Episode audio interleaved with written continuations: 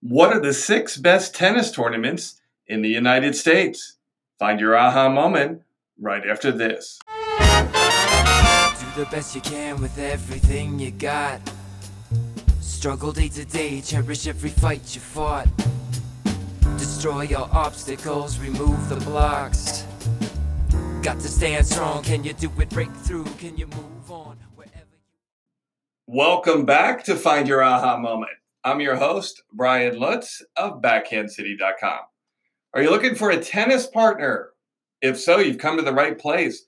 Log on to BackhandCity.com and join our site for our free Find a Tennis Partner service. All you got to do is enter your age range, your playing level, your profile tennis picture, when you're ready to play, and what type of game you've got.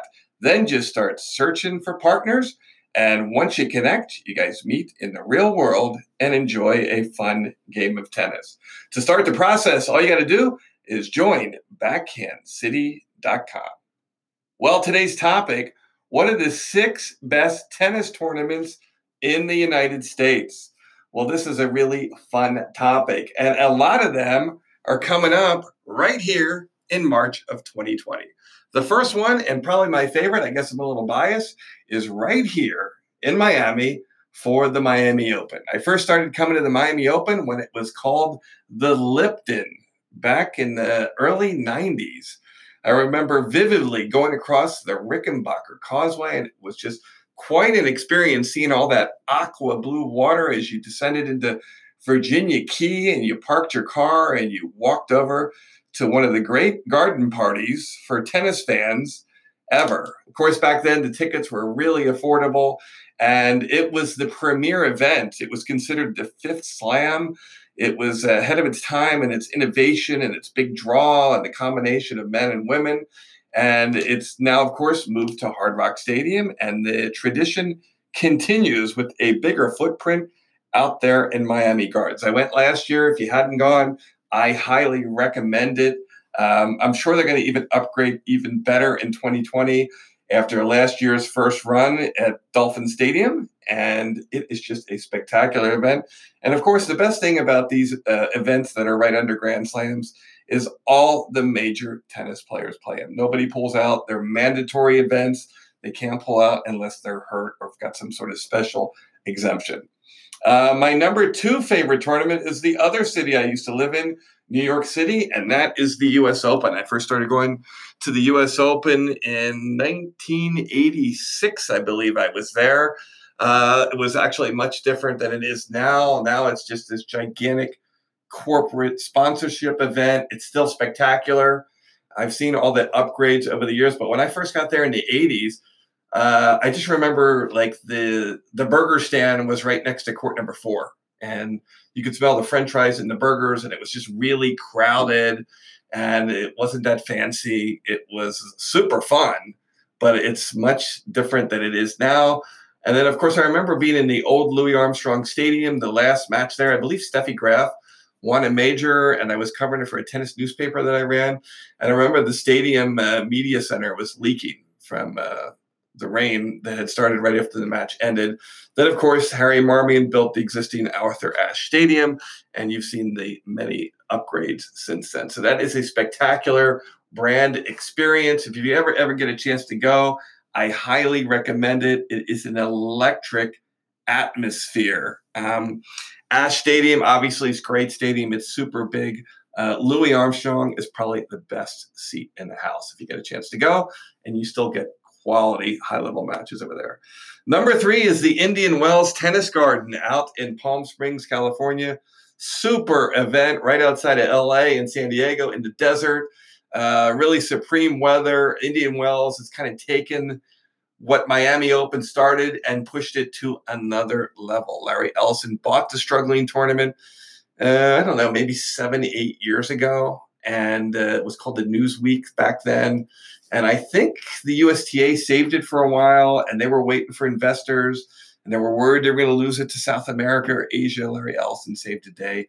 And it is probably, I think the players voted their favorite tournament on tour. So Indian Wells, of course, starts in early March and then the Miami Open starts on March 25th. And of course, I will be the MC for the Miami Open Players Party on Tuesday night, March 24th. Uh, my fourth favorite tournament is up in Newport, Rhode Island. It's the Hall of Fame Championships.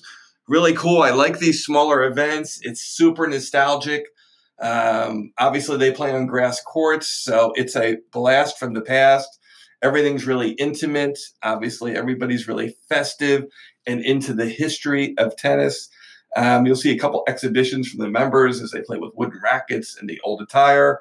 So it's quite a fun event. The town itself is really great. You can stay, stay in bed and breakfasts. You can walk right to the tournament, and there's plenty of shopping and restaurants right around. So if you ever get a chance to go to the Hall of Fame Championships in Newport, it's right after Wimbledon. It's the last tournament after Wimbledon to end the grass court tennis season. Uh, the number five tournament was one I just came from. This is Delray Beach Open. Uh, great event as well. It's kind of a tropical version of the Newport event. It doesn't obviously have that historical context, but everything's right there. If you want to see super high level world elite class tennis right up close, it's right there. The parking's easy, the downtown's right there. You can just go walk around and sit right next to the courts. I mean, literally, you're five, six, eight, ten feet away from the action. So the Delray Beach Open is a great event. And then finally, number six, the favorite tournament I've ever played in is the National 40s in La Jolla, California. It is right on the ocean. The accommodations are there. The players' lounge is great. The restaurant is great. Um, the facilities are top notch. I had one of my all time longest match wins there. I won a three hour match, and it's just a spectacular place right on the ocean. If you've never been to La Jolla, it's beautiful. And one of my favorite cities is San Diego. I have a couple friends that live out there. So I had a lot of fun playing that event. I haven't been out for many years. I've got to play again. Super event. If you ever get a chance to go, not only do they have the national men's and women's 40 and over, they have the father son draw going on. And then I think they might have the father grandfather or something like that. But there's a lot of action going on a lot of people that are playing. Obviously you meet a lot of california players when you're there. So it's just a super event. If you ever get a chance to check it out i highly recommend it. Well those are my six favorite tennis tournaments in the united states. Which are your favorite?